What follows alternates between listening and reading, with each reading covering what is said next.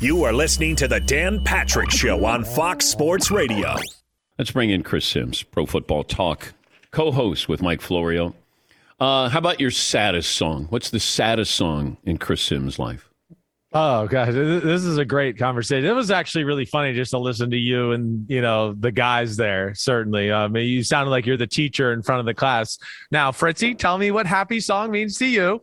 Uh, all right, so so so I would go with uh, I would go with sad song you know the great gatsby right? Lana del rey. I mean this is totally off the top of my head. Like will you still love me? I want to say it's that song right? She's kind of talking about will you love me when i get older. That's kind of a sad song okay. i like. All right. that would be that one. You got a happy i mean song? when you say when you say happy song i mean first off pharrell and happy does pop to my head right away. It was kind of a happy song but like, what about like some Bob Marley, like Three Little Birds? You know, every time I hear that, I always perch up. You know, I like me some Bob Marley.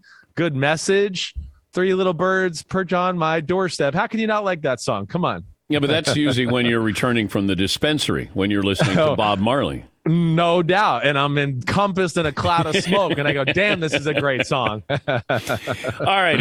If I would have said yesterday at 11 a.m. Eastern, Aaron Rodgers and Russell Wilson will be in the news, and uh, the Broncos are getting one of the two. You would have said who?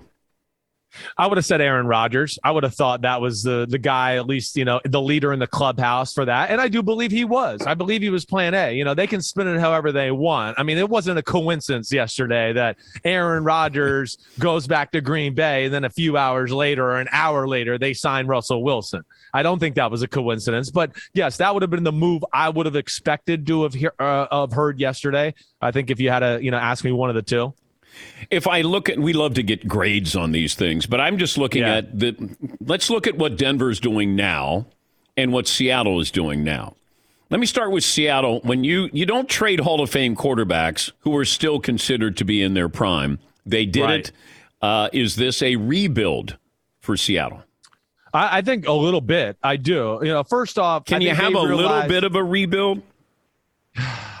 Yeah, not really. I mean, not really. They have some pieces in place where you go, hey, listen, there's DK Metcalf, there's Tyler Lockett, there's Jamal Adams. You know, there's there's uh the the Jordyn Brooks, the linebacker. They got they got a few pieces to build around. So I don't look at it as like, oh my gosh, this is a total tear down rebuild. Yeah. But you're right. There's no such thing as a little bit of a rebuild. You look at their team, they, they got issues everywhere. Offensive line, nothing special. Running back, there's nothing there. We talked about the receivers, okay. Tight end, there's nothing there. No marquee defensive lineman. Bobby Wagner's gone. I mentioned Jordyn Brooks. Corners, most of America has no idea who plays corner for Seattle. So I look at from that standpoint and go, it makes sense for them. This is how the Seattle Seahawks started under the John Schneider, Pete Carroll, you know, regime was them building through the draft and some quality value free agents. And I think also, Dan, what they got to look at is, you know, a little bit of reading the room where they're a year away, in my opinion, with Russell Wilson, as we know, who was telling people for the last two years that he wants to go somewhere where it's all about him and be in a different spot. That they lose some leverage if they go into next year and now this comes up where it's Russell in the last year of his contract and everything that goes around that to where I think they realized they had a strike now while the iron was hot. I look at Denver and I do think they're on the cusp. I don't right. think they're as close as what people think. Just in my opinion, I got a sure. rookie, rookie coach. I'm not thrilled with the offensive line. Um, I know we love to look at that receiving corps and say, "Man, they're good." I I, Jerry Jeudy still has to prove to me that he's he belongs in there with the fellow Alabama wide receivers. Sure. Um, I like the running backs. Defensively, they don't have a pass rusher. Secondary's yep. good, and you're playing in the AFC West, where no doubt they're what the third third best team in the West. Are they better than the Raiders right now because they got Russ? It's it's debatable. I think yes, as a, just as purely on the roster, I would go. I, I like the Broncos roster more than the Raiders. Yeah. Uh, but yeah, it's it's an uphill climb, and I think your questions are you know they're real. There's a lot of what we would you know potential with the Broncos. You know, Jerry Jeudy, he certainly looks like he's a real good receiver. It's unfortunate last year he had that bad high ankle sprain. Courtland Sutton, I do think is a, a star at the receiver position, but he yeah. was just coming off a torn ACL. We saw Tim Patrick. He's really good.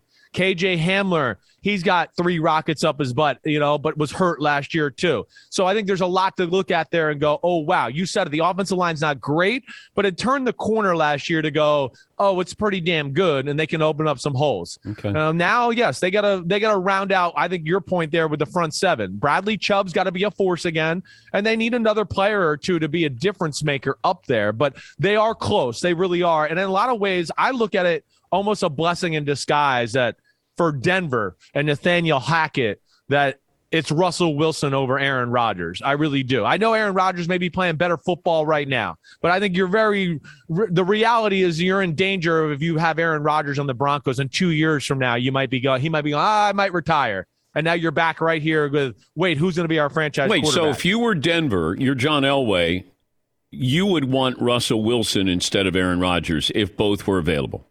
I think for the long term play, the long term, if I was really looking at it like, hey, I want to build something here, not just like try to make it happen in the next two or three years. I want to build something where in the next six, eight years, we're like one of the top teams in the AFC. I think Russell Wilson's the guy there. And then now, yes, you bring him in. I know he doesn't know the offense like Rodgers would know. So, yeah, you lose that. But he's got a little base in the West Coast offense. Started his career in Seattle with that.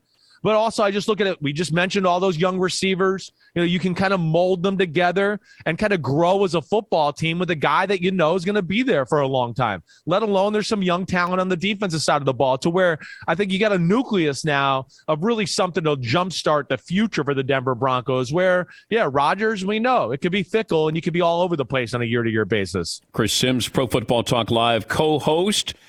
Uh, how much pressure is on Aaron Rodgers by staying in Green Bay as opposed to if he had gone someplace else? Well, I don't think it changes a whole lot. Uh, I think there would have been more pressure on him if he went somewhere else. And I think that's part of the reason he probably stayed. He probably looked at it and said, wait, this is a pretty good football team we got here. And I'm the king. I mean, he's the king. Uh, there's no doubt about it. That's the way Green Bay runs their organization. They let Brett Favre be the king forever. And then they just said, here, here's the throne, Aaron. Now you're the king. And I think that was probably that's probably part of the reason he stayed too.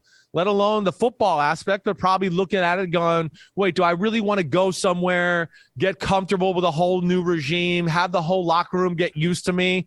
You know, he seems like he's a little quirky from the outside looking in. I don't think you would disagree that, you know, uh, having things he knows and, and, the people he knows around him, I think are, are very important to Aaron Rodgers. Yeah, I, I kept logic would say, why would you leave? If they're going to pay yeah, you, right? They're they're really you know agreeing to act uh, everything you're asking. They acquiesce exactly. to you. They stood up for you with the immunization controversy there. No it, doubt. They had your back. You lose Nathaniel Hackett to Denver, but they bring in Tom Clements, your old quarterbacks coach. They brought back Randall Cobb for you. Feels like they everything Aaron asked for, they gave yeah. him. And right. and then you got that division your schedule next year is not that tough. Exactly. AFC right. East, NFC East, and you throw in the NFC North. Pencil them in. 13 wins, uh, 14 wins. Agreed.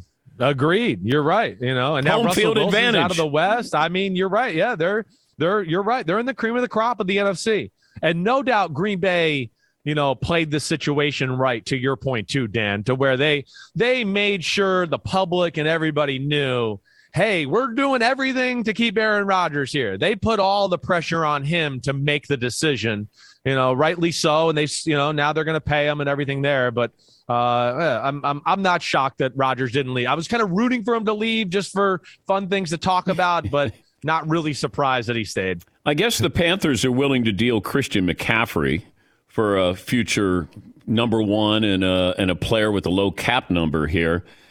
Man, I got, I got. That's, I don't know about that though. You know, I mean, you're you're hemming and hawing, right? Just because you're going, wait, you're gonna trade for him. Oh, I don't want him. Dollars? No, no, no. I know. No, he's expensive, yeah. injury right. prone, mileage, right. and it's that position. No, no, I, exactly. I don't. I, I never want a running back. He, I love Derrick yeah. Henry. Uh, and I and I love Jonathan Taylor. It's when you get into those second contracts at that position, Zeke Elliott. Like I don't want that. No, I, of course. Agreed. Agreed. And Derrick Henry's his own animal, to your point. Whereas, you know, first off, Tennessee put the squeeze on him. They didn't get killed by his contract. Yeah. He's making what, five less million a year than, than McCaffrey? And you know, he's also a guy where wear and tear I don't think matters as much because he's a giant and Greek god of a man. yeah, but I'm I'm with you with what you're saying with Christian McCaffrey. That that that is scary to me. I if I'm a team out there, I'm certainly not trading first round pick for a guy that's played what 10 games the last 2 years you know, after we paid him and is not a naturally big man to begin with yeah. and did have a lot of carries, you know, early in his career and even at Stanford, that would be a little scary for me too. I also wondered, it was strange. Once I heard the Aaron Rodgers news, the first person I thought of was Jordan Love.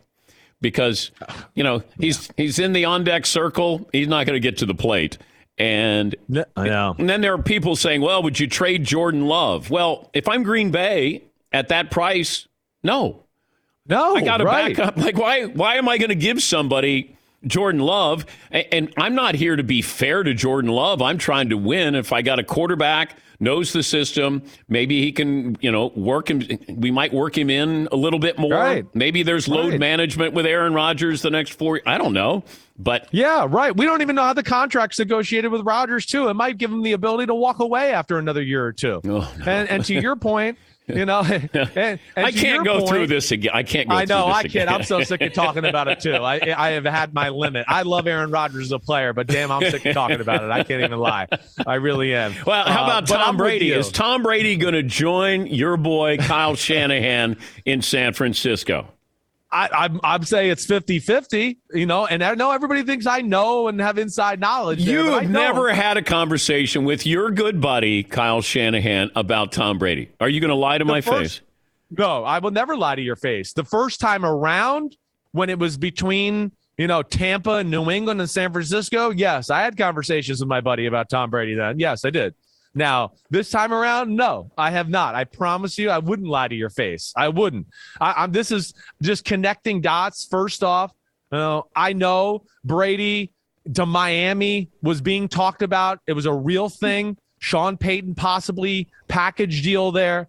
So I don't think Brady has closed the door completely yet. I do think it's weird that um, he was in San Francisco last week, and Kyle Shanahan wasn't at the combine. All right, that's just weird. I just uh, that's weird. I don't know. And now they've hired Brian Griese to be the quarterbacks coach. And I know you could say, well, it's for Trey Lance. You could also say it's for Tom Brady. And so again, I, am I'm, I'm with you. I'm not closing that door. a month and a half ago, I said no, he's done. But there's just too much around it right now, and some of his comments make me believe that yeah, it's not totally shut yet. You share a tattoo with Kyle Shanahan. You don't even share a tattoo with your wife, do you? I do. I well, no, I you know I do have a tattoo of my wife's initials on here. Okay. I can't have a tattoo of my idiot college friends' initials on me and not have my family. All right, so they're on there too. Now, my wife didn't return the favor. Oh, she, oh, she, oh. she returned the favor, Dan. Let me tell you this. This is what she did. This is this is typical my wife. All right, for my birthday, she decides to get my name tattooed on her ring finger and goes to like the most expensive tattoo artist in New York City. And she needs to go up to follow up to retrace it a few times. So it's like she never does it. So she paid like, you know, like a thousand dollars for the name Christopher to be written on her on her ring finger for like three or four weeks and then it started to disappear. That's what I got back. Not, you know, that's not real love. I don't know what that is. Uh, before I let you go, uh, Paulie has a bet. This is the over under quarterback, first quarterback selected at 13 and a half. Paulie has the under. A quarterback will be selected in the first 13 picks. Ooh, it's a, it's a good spot there. I mean, that's a good over under. I'm going to go with the under. I mean, we're saying the under. You mean for before 13? Yeah. We're saying 11. Yeah, I'm going to go with the under two. Okay. I don't think it'll be much before that. But I think when you get to nine and 10, teams will get antsy and somebody's going to make a move to go get the quarterback then, regardless of kind of how they're viewed or valued as, as first rounders. And you haven't chopped up the quarterbacks yet, have you? Not yet. I'm early stages. I got a little look of all of them. I got a little feel for you know the big the big name guys that we're going to be talking about. Definitely got some thoughts, but haven't done my real deep dive evaluation, which uh, I'd love to share it, share with you once I once I get there. With Are you a hand elitist because you have big hands? Are you? Do you look down upon Kenny Pickett? I, I, I, you know, hands are, are a thing. There's no doubt. Is it foolproof 100%? No, it's not. You know, we're seeing quarterbacks with smaller hands in the NFL be really successful right now. They quarterbacks are more willing to grip the ball differently than they have when and when we grew up or in the 80s or 90s. You know, there's a lot of different variations of how quarterbacks grip the football now as compared to then. I think that does it. And with all the people that I would be concerned with with small hands, the difference is with Pickett, which I don't like that he wears, but he does wear a glove which you know will help him out certainly. But will do I question how great of a natural thrower you are if you have to wear a glove to throw spirals and control the ball? Certainly, and that'll be a big thing for me as I continue to evaluate him. Always great to talk to you, bud. Thanks for joining us, Chris. Thanks, guys. Be good. That's talk to you, Dan. Chris Simms, Pro Football Talk Live co-host, NBC, NFL, and college football analyst. Thanks for listening to the Dan Patrick Show podcast. Be sure to catch us live every weekday morning, 9 to noon Eastern or 6 to 9 Pacific on Fox Sports Radio.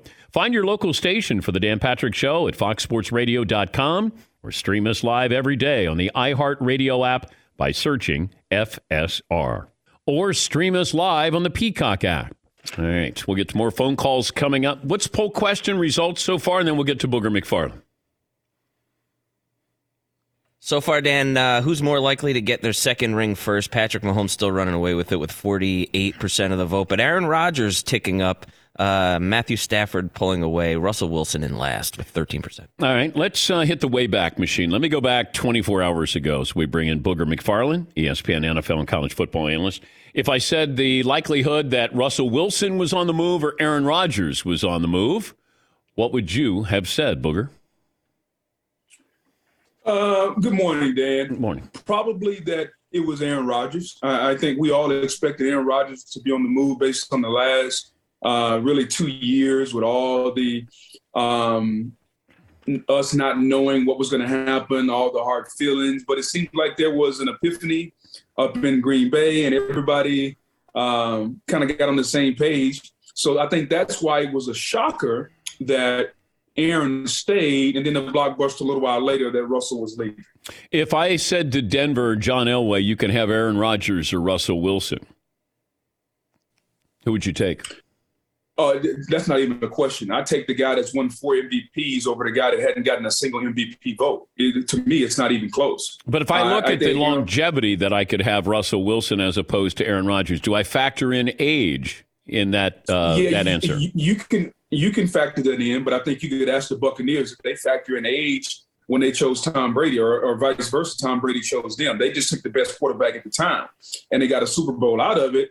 And I think they're really, really happy. Now it puts them in a position now that Brady has retired that they're looking for a quarterback, but they can always go into the trophy case and look at that Lombardi and that Super Bowl ring. So Aaron Rodgers is a better quarterback, but what Russell Wilson does, Dan, is when I, as a player, if I'm on that team when I go to training camp now, I know we got a guy that gives me a, a better than a puncher's chance. Like we got hope to know we can compete with Kansas City, the Chargers, the Las Vegas Raiders in our own division uh, before we even get to the rest of the AFC or the rest of the NFL. If I said this, and it's a snarky poll question, more likely to appear in the Super Bowl next year, Russell Wilson or Tom Brady? uh, more likely to? I, it, well, just based on odds, the fact that the fact that one of my odds is not even currently playing in the NFL, I'm going to have to take Russell Wilson. but if Tom Brady were to come back and be on a viable team, let's just say, for instance, since we're in this nice imaginary world, uh, the Buccaneers or the 49ers, yeah, those two teams would vault ahead of the Broncos. Which move did you not like yesterday? I think sometimes over over my lifetime, Dan, and probably yours, how many times have we seen a, a, a person or a situation just kind of wear its course? We saw it with Andy Reid in Philadelphia.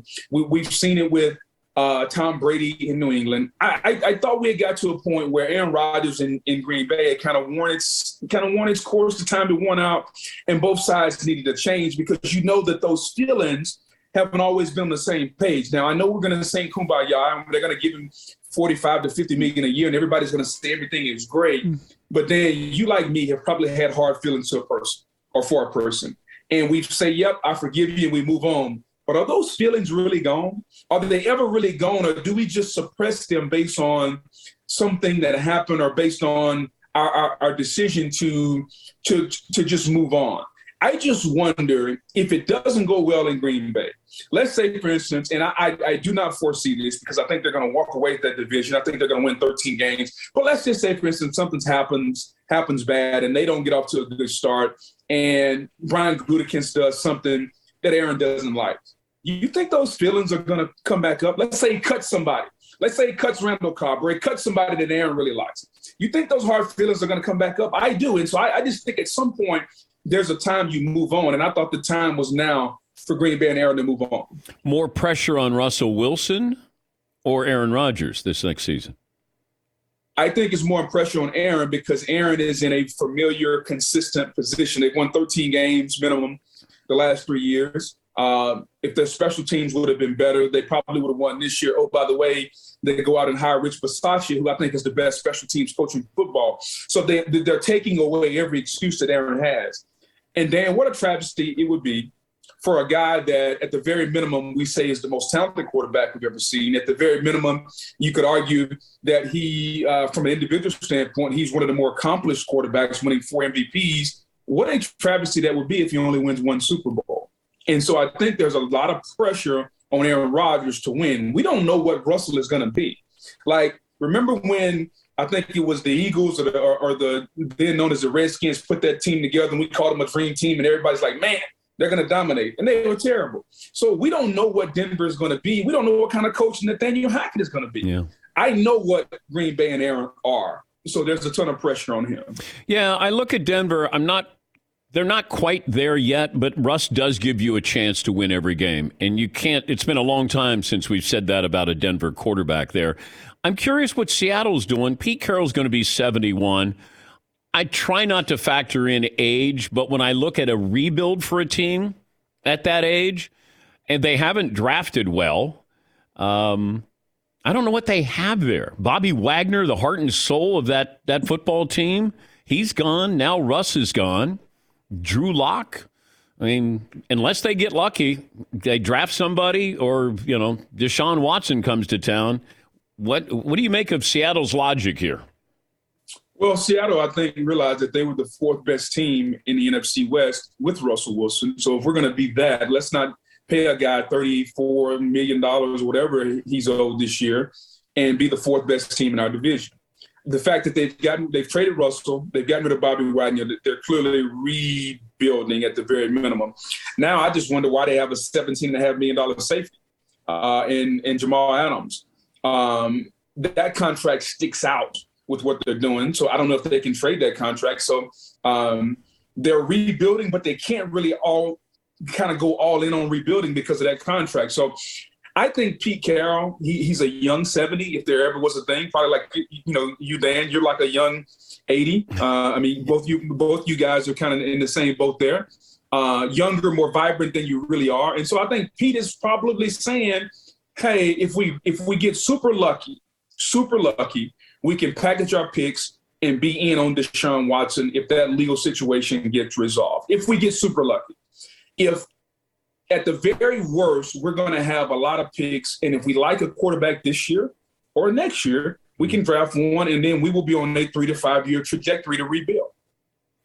Do you remember running the 40 at the combine? Uh, yes, I ran the 40 at the combine. I was tired as hell, but I, I remember my time like the meal I ate this morning. Okay. That time was?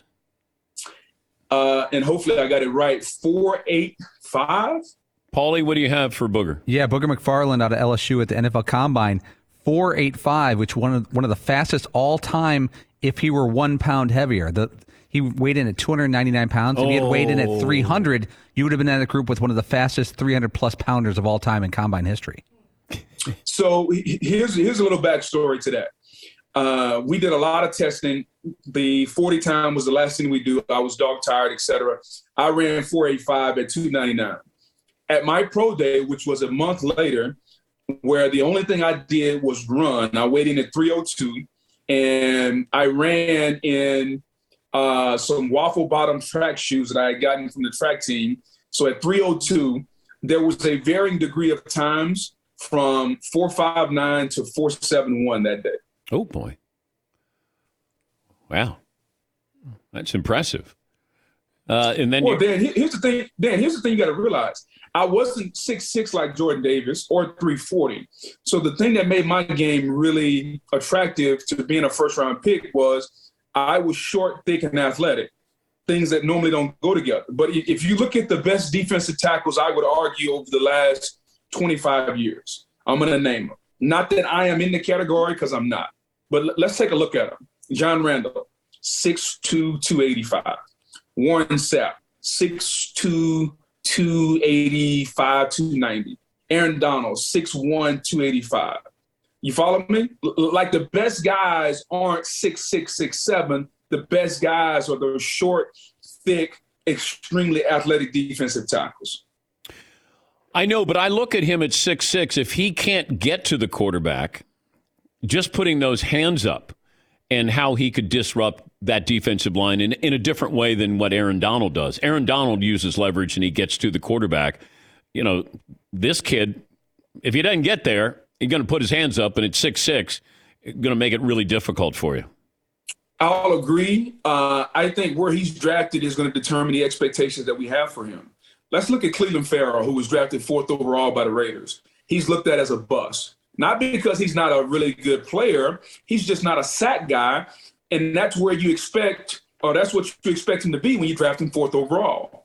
So I think the expectations are going to be relative to where Jordan Davis is drafted. If he's if he's drafted in the top 10 based on that combine performance, it's going to be a disappointment because he's never going to be a sack guy. To me, he's Shaun Rogers. Remember Shaun Rogers that played for the Lions? Shaun Rogers played 10 years. You know how many sacks he had in his career? 37. So three sacks a year. But Shaun Rogers was a good player. He was he was kind of dominant in his own way. Haloti Ngata. Like this is the type of player I think that Jordan Davis could be. Um, but the one thing that concerns me about Jordan Davis, and I think if you ask any defensive lineman who goes back and watches the tape, the biggest thing that I think that can deter him from being really good is he's got to be able to do it not on play one. Can he do it on play 24? Can he do it after he's had a meat Friday at home? Can he do it on play 39 on Sunday? Okay, that'll be the key, Dan, because he's got to be in shape. And it's hard to play four quarters at 6'6", 341. It's hard. He's got to get in better shape because I can I can show you tape where he literally walks off the ball against Alabama and stands there and doesn't move. Like you have more movement now in your neck than he had on that play. And that's embarrassing for a guy who turned the combine upside down this weekend. Always great to talk to you, Booger. Thanks for joining us. We appreciate it. Anytime, Dan. Always. Uh, I see my picture still hasn't gotten over your head, but I'm still efforting. Yeah, yeah. Once again, you know, you got a jersey, you got a picture. We we we we will put it up here. We just don't want anything from Dan Orlovsky because, you know, yes. Marcus Spears trying to muscle his way in, get some, uh, get something up here behind me. So just letting you know, you're not the only defensive uh, lineman I'm talking to. I love it. I love it. The jersey's on the way. Thank you, buddy. That's uh, Booger McFarland, ESPN NFL and college football analyst. A couple of phone calls in here. Carrie in Ohio. Hi, Carrie. What's on your mind today? Hey, Dan. Um, I am a huge fan, and I have a quick question. Okay. It is my 32nd birthday. Any way I can get you to sing happy birthday to me in that DJ voice? Oh, Carrie. Oh, thank you. yeah. Is your husband around? oh, he's listening at home. His name's Rob. Oh, I don't think he wants to listen to this. Oh, he's he'll be fine. Happy birthday to you. Thank you. You're welcome, Carrie. You're welcome. I was going to give her a gag gift and have Fritzy sing, but uh, I know you were waiting to do that. I'm always on standby for You know, those types of yeah. opportunities. Yeah, why don't you explore former Bronco quarterbacks here? Trevor Siemian, Paxton Lynch. Yesterday, we talked about saddest songs. There was a survey done, a poll. I, I'm always amazed at when somebody goes, um, "Hey, we got a study going, and uh, we're gonna. This is the study," and you go, "Who would ever think that?" That somebody in England goes, "We're going to do a study. What's the saddest song of all time?" You ever been to England? yes, I have. yeah, yeah, yeah. Huh? There you go. But but but so all the sad studies are in uh, in England there. Yeah, yeah. It's like uh, just everything is gray and sort of sludge colored. Yeah. Thanks for listening to the Dan Patrick Show podcast. Be sure to catch us live every weekday morning, 9 until noon Eastern, 6 to 9 Pacific on Fox Sports Radio. And you can find us on the iHeartRadio app at FSR or stream us live on the Peacock app. Mike check. Mike check. Do you want exclusive insight from the biggest names in the sports game? What's good? This is national champion and former pro baller Chris Johnson. And let me tell you a little bit about my new series, KJ Live. KJ Live is the only show featuring me going one on one with the brightest basketball minds on the planet to get the real. And when I say real, I mean that real. I got legendary Hall of Famers, elite coaches, and the top basketball insiders bringing you a unique perspective on all things hoops culture that you will not find anywhere else. To make your next move your best move and tap in with me on KJ Live, wherever get your podcast from. Finally, another great shooter joining us on the program, Dirk Nowitzki, a member of the uh, NBA 75th anniversary team, joining us on the program. When's the last time you uh, went out and shot, Dirk? Hey Dan, how's it going? Um, it's been a minute. Uh, you know, I've been been staying busy with other things, and uh, you know, been playing uh, more and more tennis in, in, my retirement. So I haven't played that that much hoops at all. How did you end up at Duke for the Coach K farewell tour? Great question. I have uh, we have a few friends here that uh, that all went to Duke and they're big supporters, and they always said, "Hey, you got to go uh, to Duke one time. You got to go to Cameron Indoor and check out the atmosphere." And so it's always kind of like a bucket list thing for me. And and when they basically invited me for for this Coach K's last game, I said, "This is a no brainer. You know, it's a bucket list. I want to go anyways."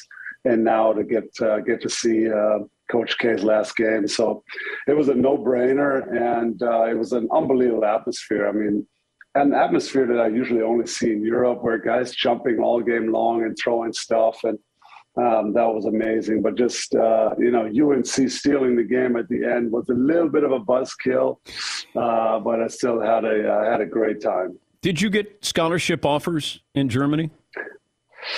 I had, I had a few offers back in the days. Uh, I actually visited some colleges. I visited uh, Kentucky at the time. I visited uh, Cal and Stanford. Not sure I would have gotten into Stanford with uh, with what uh, I performed in high school. Uh, I think they would have got you in, Dirk. They somehow Kentucky would have got you in. That's for sure. Uh, I would, I would probably think I would have gotten into Kentucky. So those, those are the three I looked at, and uh, I decided then to go straight in the NBA. And obviously, that was uh, that was the right decision for me at the time.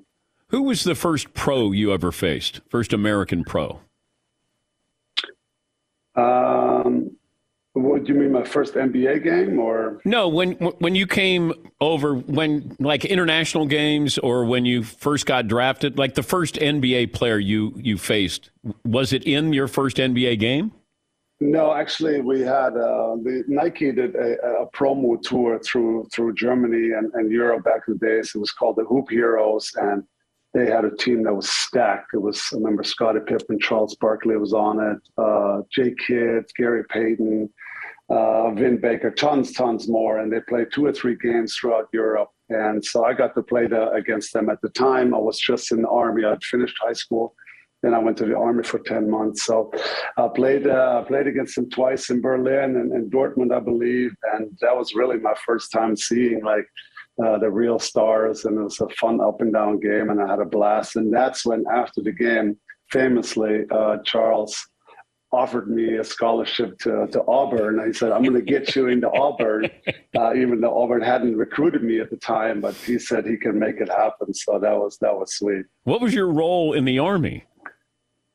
So I did uh, back in the days. It was mandatory uh, in in Germany. So I did uh, two months basic training, and then uh, I kind of got into like a sports company, which uh, then allowed me to stay home and really start training with Holger at the time. Really start training professionally. Uh, started training twice or three times a day, and uh, and so that's uh, that was that was when I, the the rest of the eight months. And then basically once I got out of the army, I came uh, I came over. Uh, I was drafted, and I came over to the Mavs. Do you ever wish you had gone to college at least for one year in the states? You know what? Uh, people have asked me when I was sitting there and uh, soaking up the, the Duke atmosphere at Cameron Indoors. I mean, uh, one year I think would have been fun, but as you know, my, my style was a little different. I think if I would have gotten to college, I think they would have put me in the weight room first and put me on the block. And I don't, you know, it's it was still old school then. It was the game was different. I was really skinny and my worry was that they would change my game a little bit and put a little bit more weight on me and put the bat back to the basket. And so uh, going to, to the NBA and going to Don Nelson, of course, who was a, a mismatch master at the time, and he thought the game a lot different. So that worked out perfectly for me. I got to say, you know, he supported me. He let me shoot threes. He let me play my game, and so uh, I, owe Don a lot. If even if I would have gone to the NBA and come to a different situation, things would have might have uh, changed uh, changed my outcome. But you look at this, and you did change the game. You know, Michael Jordan, we can say changed the modern game. You could say that Steph Curry has changed the game. But for big men to go outside, you guys were always yelled at to go inside, get on the block. Seven footer shooting and shooting as well as you did, you changed the game. Did you realize uh, at the time that you, you're, you're, changing the game or the perception well, of big men? Uh, I appreciate that. Um, you know, there was a few big men, obviously, that could shoot before me, whether it was Schrempf, who was a, German legend, or whether it was Kukoc, and some guys that uh, spread the floor. Uh, I think I came in at a time when when the when the league was changing. You know, where the league was putting in the zone defense. Uh, it was getting rid of some of the hand checking from the '90s. So uh, so I think that the game was changing into more of a free flowing passing game, uh, pick and roll game, away from you know somebody dribbling ten seconds on the ISO on the wings. I think the game changed, and I was I was fortunate that I was I was there at the time when the game was changing, and I was uh, you know now it's it's fun to watch these big guys come in, all skilled, all can bring up the ball, can initiate the offense, can shoot, can post, and uh, I mean, the versatility from the bigs these days is just fun to watch. Well, I wonder the impact that maybe Larry Bird had on you. Here's a six nine guy who was a great shooter, winning the three point shooting contest. I don't know who, who impacted you growing up, where you thought, "Hey, I it's okay for me to go outside, or I can perfect this." So I'm, i was a huge NBA fan starting in the 90s. I just missed Larry. Um, so I was more of a, Chicago Bulls fan in the 90s there, of course. Then I got to know Larry and did research on the league and, and saw obviously he's one of the best ever. Uh, but in the 90s there, when, when I grew up, um, that was, that was just, just before my time. So I was a big Bulls fan. You know, back in the day in Germany, they only would show one or two games a week and it was always, always usually the best team. So I was a diehard Bulls fan, you know, with with Kukoc and, uh, and and later on, and so yeah, um, I saw my game more like that, more facing the basket. I didn't have a big frame. I was super skinny. I weighed maybe 220 pounds max, and um, so I was uh, yeah, it was it was easier for me to to move and and face the basket always than uh, than with the back to the basket. What was it like the first time you met Michael Jordan? So, you know, MJ retired with the shot game six in Utah. I was drafted that summer. Then we had the lockout, and I'm thinking I'm about to play against my hero, against my uh, idol. And uh, then he retired, and I'm like, oh no, I've just missed my hero by a few months. Um, so he didn't come back for the lockout year in, in 99 and 98, 99. So I didn't get a chance to play against them. And then he came back with the Wizards a few years later, and of course he was uh, he was a little up there in age, but it was still amazing. I mean, I was in awe. He guarded me a couple possessions on the post, and I tried to post him up, and I was so excited. I remember just shooting a brutal fadeaway. I don't think I even made it, but I was just so so hyped to play against MJ and be on the same court as as my idol. But you know, the first, my first, you really arrived in the NBA moment was, I think, my third or fourth NBA game in the lockout year was against Houston, the Rockets. And at the time in 98, 99, they had Pippen, who I loved from the Bulls. They had Charles Barkley, who I loved.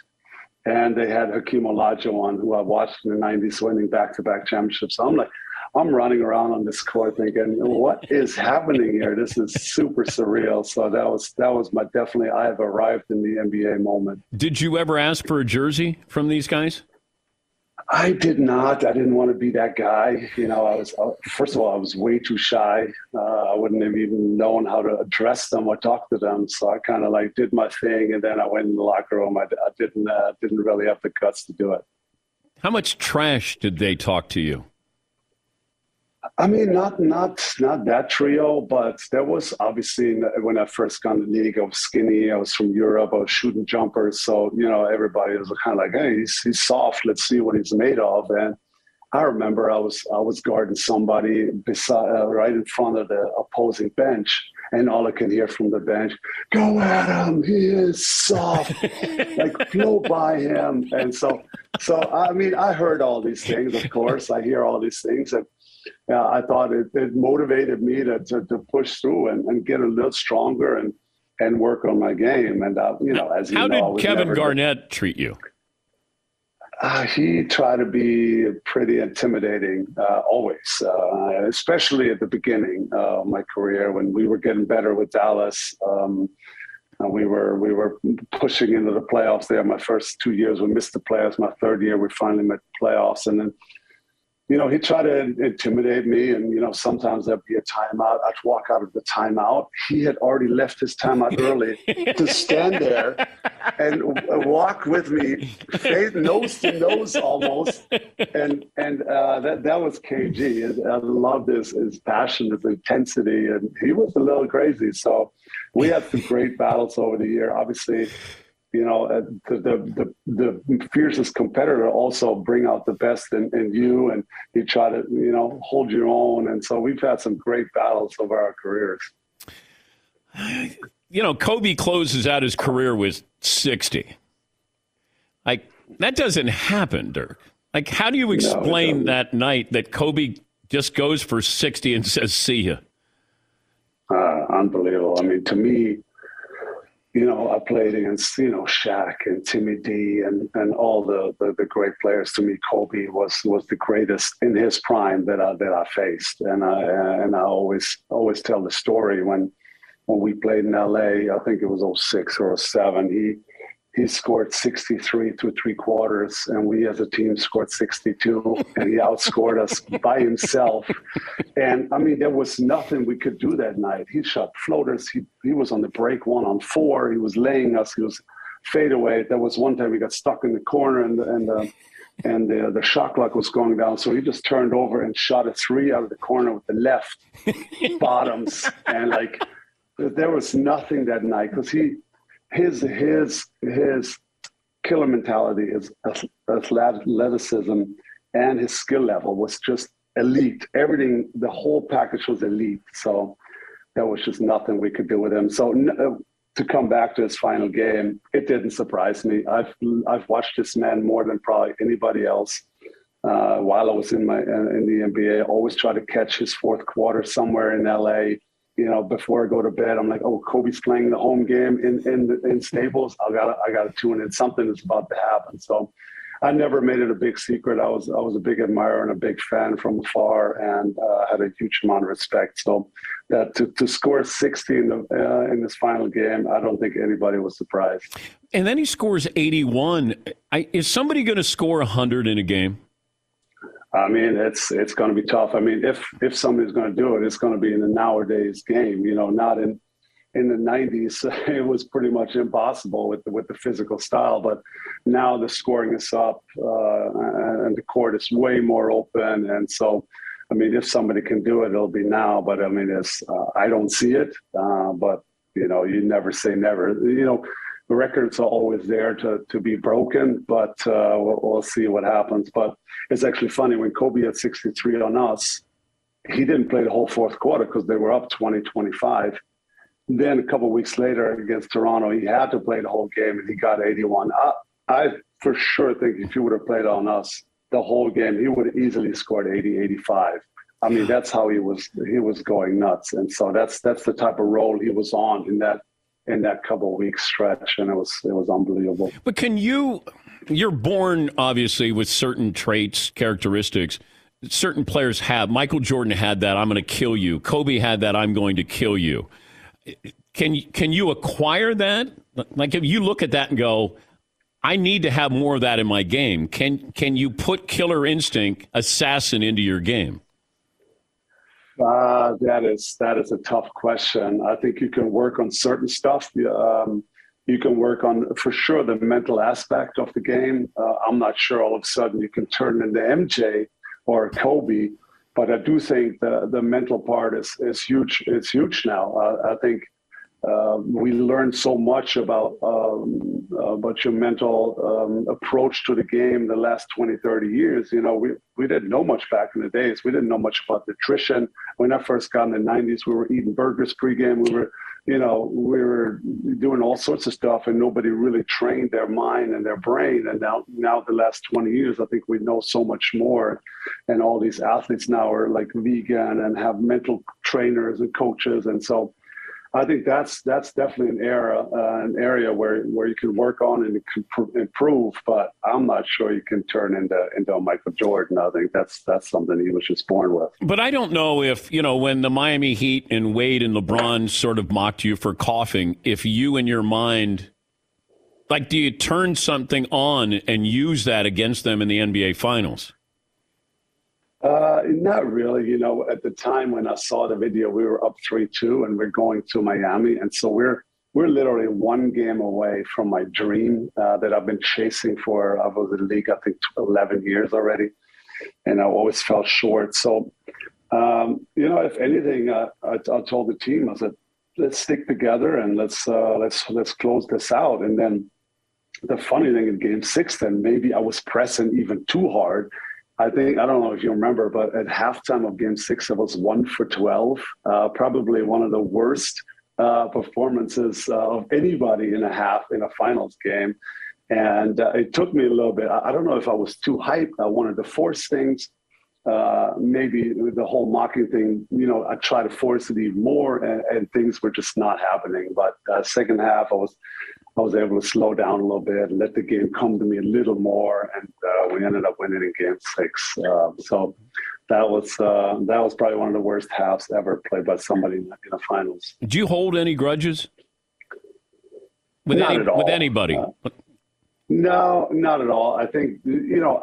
I think it's normal when you're in the league and you're competing at the highest level every night to to not be friendly with everybody. You know, I think there were some guys that got along a little better. There's some guys that we didn't really talk much, uh, but I think that's part of being a competitor. Uh, but also, you know, once my career is over now, you know, uh, made peace with everybody, and, and, I don't have any hard feelings. I, I, doubt there's a lot of guys that have hard feelings towards me.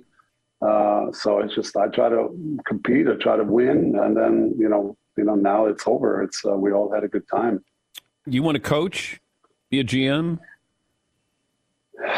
You know, I'm not really sure what the future brings. Honestly, I've been enjoying um, traveling with my children. We have three young kids, and I'm enjoying being home and traveling with them a lot. And um, uh, I do some advising for the Mavs at the moment, um, and to do other things, uh, learn about business side, and uh, you know, we still have I have two foundations, one in Germany one here in, in the U.S. So I stay busy. Um, but you know, we'll see what the future brings. I'm not a coach. I, I would say that's uh, that's not my mentality to stand there and motivate guys and hold big speeches. That was never my thing. Even while I played, uh, I was more the guy that led by example. I never wanted to stand in front of the team and, and talk. So I don't think that's in my my DNA. But you know, maybe some front office stuff in, in the future. But we'll, we'll we'll see what happens. I think it's uh, it's still a little too early for me. I'm enjoying my time with the family for now if I said describe Luka Doncic to people who've never seen him play, how would you describe him? I mean, honestly, he's uh, he's a complete package. He's a big guard.